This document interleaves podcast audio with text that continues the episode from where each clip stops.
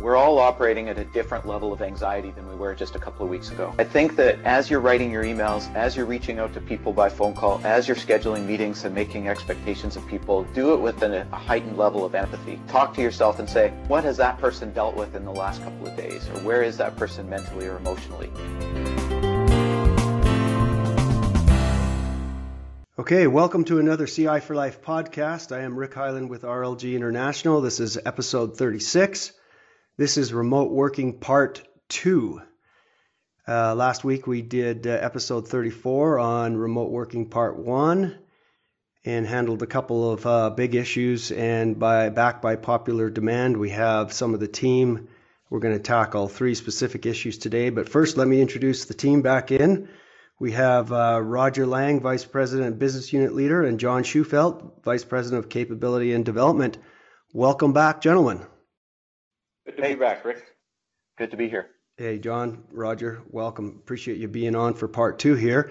And I'll just mention to the listeners what they're going to get out of today's podcast. We're going to tackle, there's so many issues around remote working today, but we're going to try to tackle for you and then have some uh, insights for you on our website uh, for you to find some checklists on this. But we thought we'd uh, first handle distractions uh, as it relates to remote working, and which is also a safety and health issue.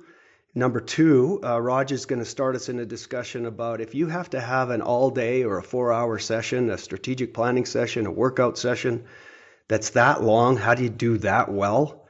Many of you are having to keep business operations going and have these long meetings, and Raj is going to lead us in Raj is going to lead us in that discussion.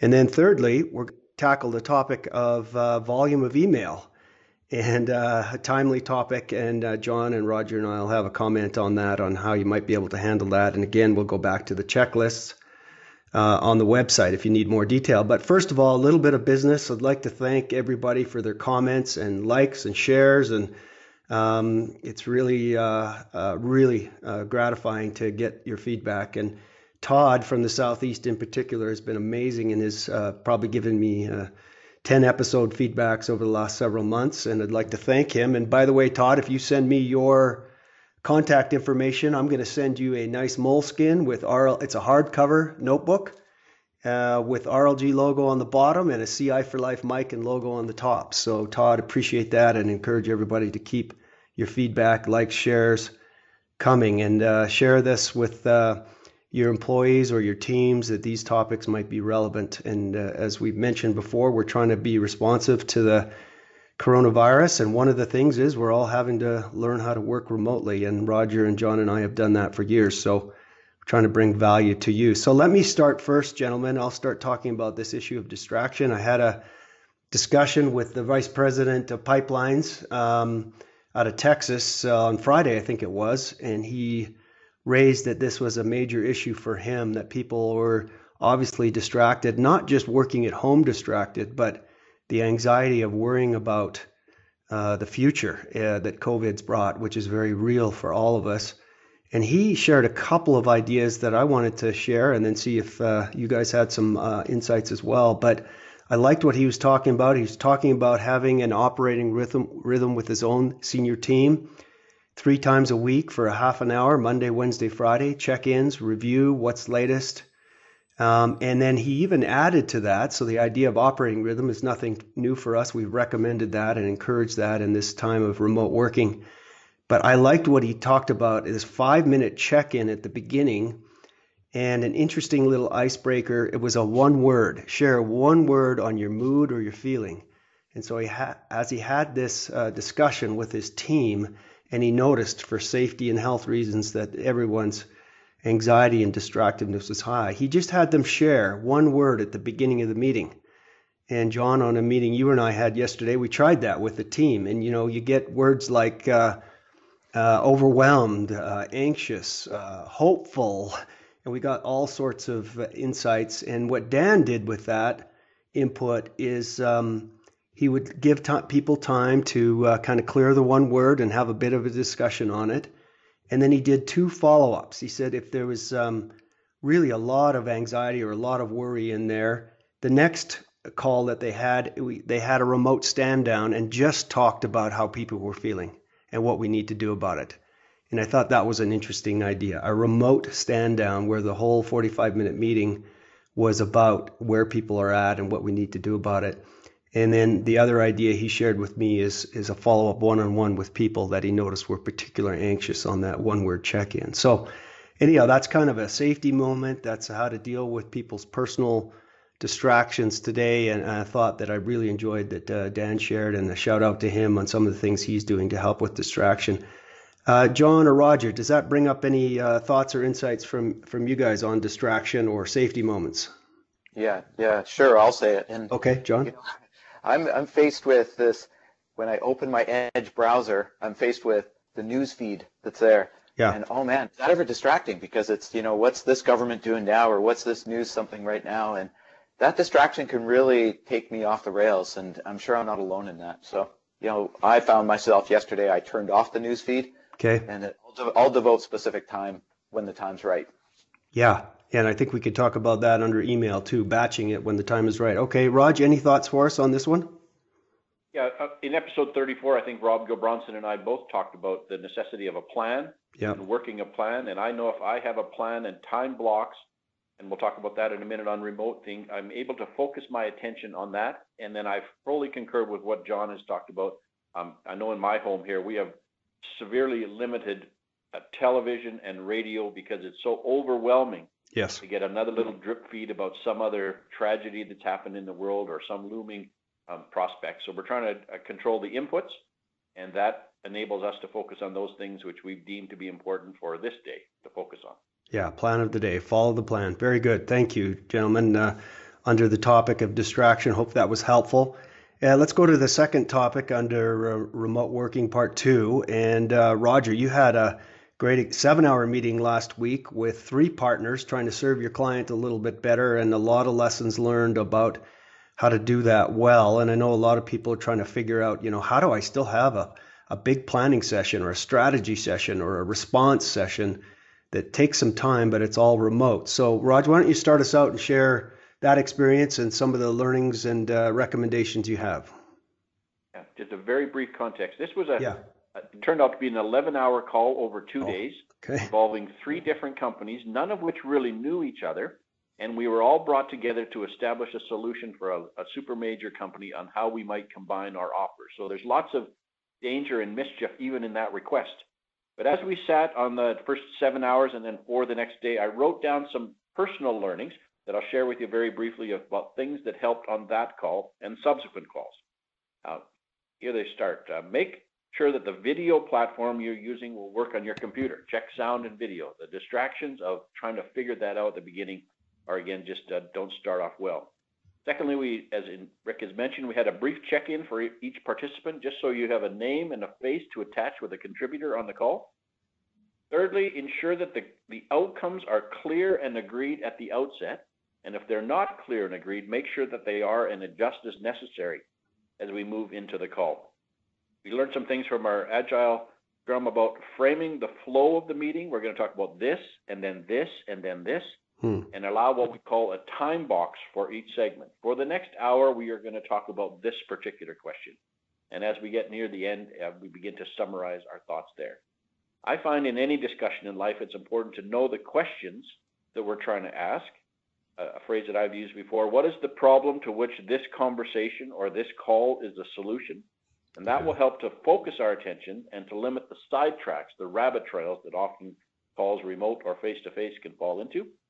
Uh, best practice that we established on this call was summarized crisply along the way to ensure that folks have agreed. We've spent an hour on this. It seems to me that the outcome is this, is everyone agreed on that. As you put those markers down along the way, one, you're able to know where you've gone and to agree to ensure that you have alignment. We had a practice on that call of taking short breaks 10 or 15 minutes every two hours. And people, some guy ran off to Chick fil A and got a burger. Somebody got a coffee. The rest of us just took a, a brief break and did that every two hours, and that helped. You can find even on a conference call where you can see people's faces, not everybody is either fully engaged or um, contributing. So we even had a practice on that to reach out to the silent participants. Hey, Terry, I haven't heard from you for a while. Where are you in this conversation? Were questions that got asked and the uh, folks were able to ensure that they were engaged, participating. And then the final thing we did, we captured all the agreements and assured alignment on all the actions that happened. And one of the participants on the call was doing that in real time. So a combination of all those 10 things together helped to make that call 11 hours over two days, both useful and not debilitating at the end. We didn't come off exhausted, accomplished a lot in a short time with people, as I say, that we didn't know at the beginning, certainly knew a lot better at the end. Oh, Raj, really good insights. How many people were on the call? There's about eight people in three different cities, two different countries, huh. really very good. different styles. Yeah, yeah, and I think you know people are trying to figure out how to do this. They, uh, I think some people are even not doing these large workout sessions or calls or strategy meetings because they're so worried about doing it remotely. So those are great tips and tricks on how to do that. John, what additional insights or uh, any points of emphasis would you make on this list? Yeah, sure. So, yeah, drawing from very real experience of these last few days, um, I'm noticing that bandwidth is really stretched. So, you know, just an example, I was on a long meeting yesterday and that one of my colleagues was sharing his screen, but we also had our cameras going because that's what we read as the best practice. And so we just found that we couldn't we couldn't keep up. The quality just deteriorated. So we turned off our cameras while we were sharing the screen and then resume the cameras afterwards. So yeah, that that might be a good point. Yeah. Also, uh, if you if you can uh, just facilitate and be expected that someone's going to experience problems somewhere along the way, and just don't get flustered. Just keep it moving, keep it moving ahead you know, you're going to have people that have dropped off the call, and you, like just now, you said, Roger, are you there? If Roger's not there, well, are, you just have to plan for that and move on. Um, I love the last point about capture alignment and actions. Uh, Microsoft OneNote, uh, other things as well, allow people to be using that software, sharing it live with all the participants. It, it, you know, as opposed to typing something on some notepad that's totally offline, you can be online doing that the, the whole time. So I would say incorporate some technology that way. And the very last point I'll make is that, you know, like we stay with these silent partners, I think the tendency is that, and the temptation is that people can be multitasking. I'm on a seven hour meeting, but really I'm only 30% engaged in that meeting and the 70%, man, I could be doing anything, especially working from home. It could be my family, my work, you know, who knows what's going on in the background. And so people really do need to be disciplined in order to take on a meeting like that. So check your own attitude before you start and maybe even contract amongst the group as you get going. Oh, that's John, that's really good. I remember yeah. a phrase that I learned probably 30 years ago was about focus and attention. And the phrase was this be where you are when you are there. And that principle has served me well over time. Uh, if I'm standing, talk to you, talk to you. If I'm reading an article, read that article. If I'm on a call, pay attention to that. And that deals with the distraction at the beginning, and I think it helps to contribute to the quality of your input when you're in some kind of encounter with another human being. Yeah, sure. It's easy to go, mm-hmm, mm-hmm, mm-hmm. You know, and not actually adding any value or, or contribution into the meeting. So, yeah. good point. Well, there's plenty of research today that shows that we are not good multitaskers, and the temptation, as you've alluded to, is on when you're working remotely or people can't see your face. You're you're double or triple tasking and you're not adding value to the discussion. So really good points. And then Roger's idea on taking some breaks in the meeting will help with that so that people can, you know, take bio breaks and or respond to an email in between if they know they're going to have 10 minute break every two hours that allow people to concentrate longer. Very good discussion. I was on uh, a call with Alex from Boeing yesterday and he pulled up the checklist we just talked about uh, from his facilitator training with us.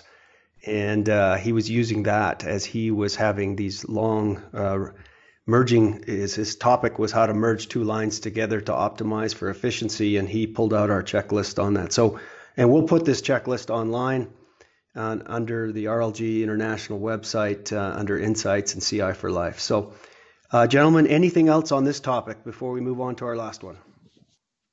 Okay, let's go on, on to this uh, little bonus topic on remote working. We're all experiencing a very high volume of email, uh, more than ever, because now we're remote and everybody's uh, uh working feverishly to tr- try to respond to the crisis. But it's just really increased the amount of email. So each of us wanted to share a, a tip or two with you on how to handle email. Uh, John, why don't I go to you first? Yeah, sure. So uh, just in the last couple days, we've had a number of conversations between like this group here on the call, but but others, and and it's hey, have you noticed how much emails coming in? And that it seemed to be that it was a real shared expression, and we started talking about well, I wonder why that is, and and what's some strategies that we can deal with it. And so I know I've spoken to my team about it, but here here's where it comes down to I think is yeah, we might all be remote workers and used to working remote, so all that volume of email is still there. Then secondly, layer on that that I used to be in a hallway with people down the hallway, and now those people are emailing back and forth. And and oh my goodness, to make it worse, instead of just being, you know, one email to get it done, it's back and forth, back and forth, back and forth, back and forth. So I guess the challenge that I would say is that uh, three things is number one is if an email can be replaced by an instant message or a video call or a phone call to just resolve the issue in five minutes, then just do it and get that done. Get used to using that technology and go for it. The second one is like we said earlier is schedule a time. Is if you do check in with that one person that's in an office or you work with closely, schedule a time and have that meeting, address all those issues. And if it has to be twice or three times a day, so be it. It's just get it in there to try to avoid all this email. And the third one is is this one is reconsider the CC or the reply all. Yeah. If there's a way to not be inundating all these people with interesting conversation that then just turns one email into 30 emails. Like exercise discipline there. And and I know that my team and I have committed to try to do these things here as opposed to as opposed to just going the easy route and sending lots of email. John, that's a really good point. Let me pick up on one of yours, and that is we had a case over the last week where there was five or six of us trying to pull this value add email together for our clients and uh, we had IT, we had marketing coordinators, we had some of us on these calls, and it was 25, 30 emails, and it was all resolved in a 15, 20 minute call rather than all this flooding of the inbox. So often a call with a small group, or even as you say, an individual, can solve a lot of confusion of multiple, multiple emails flying around. So thank you for those insights, Raj. What would you add to the discussion? I think there's a way systemically to deal with it, and that is to unsubscribe to any feeds that you don't want to continually get. Yes. So that'll clear out some of your junk. I'm a deleter on my on my phone as I travel used to travel around the world. I'll delete anything that seems to be marginal at all just to clear away the clutter.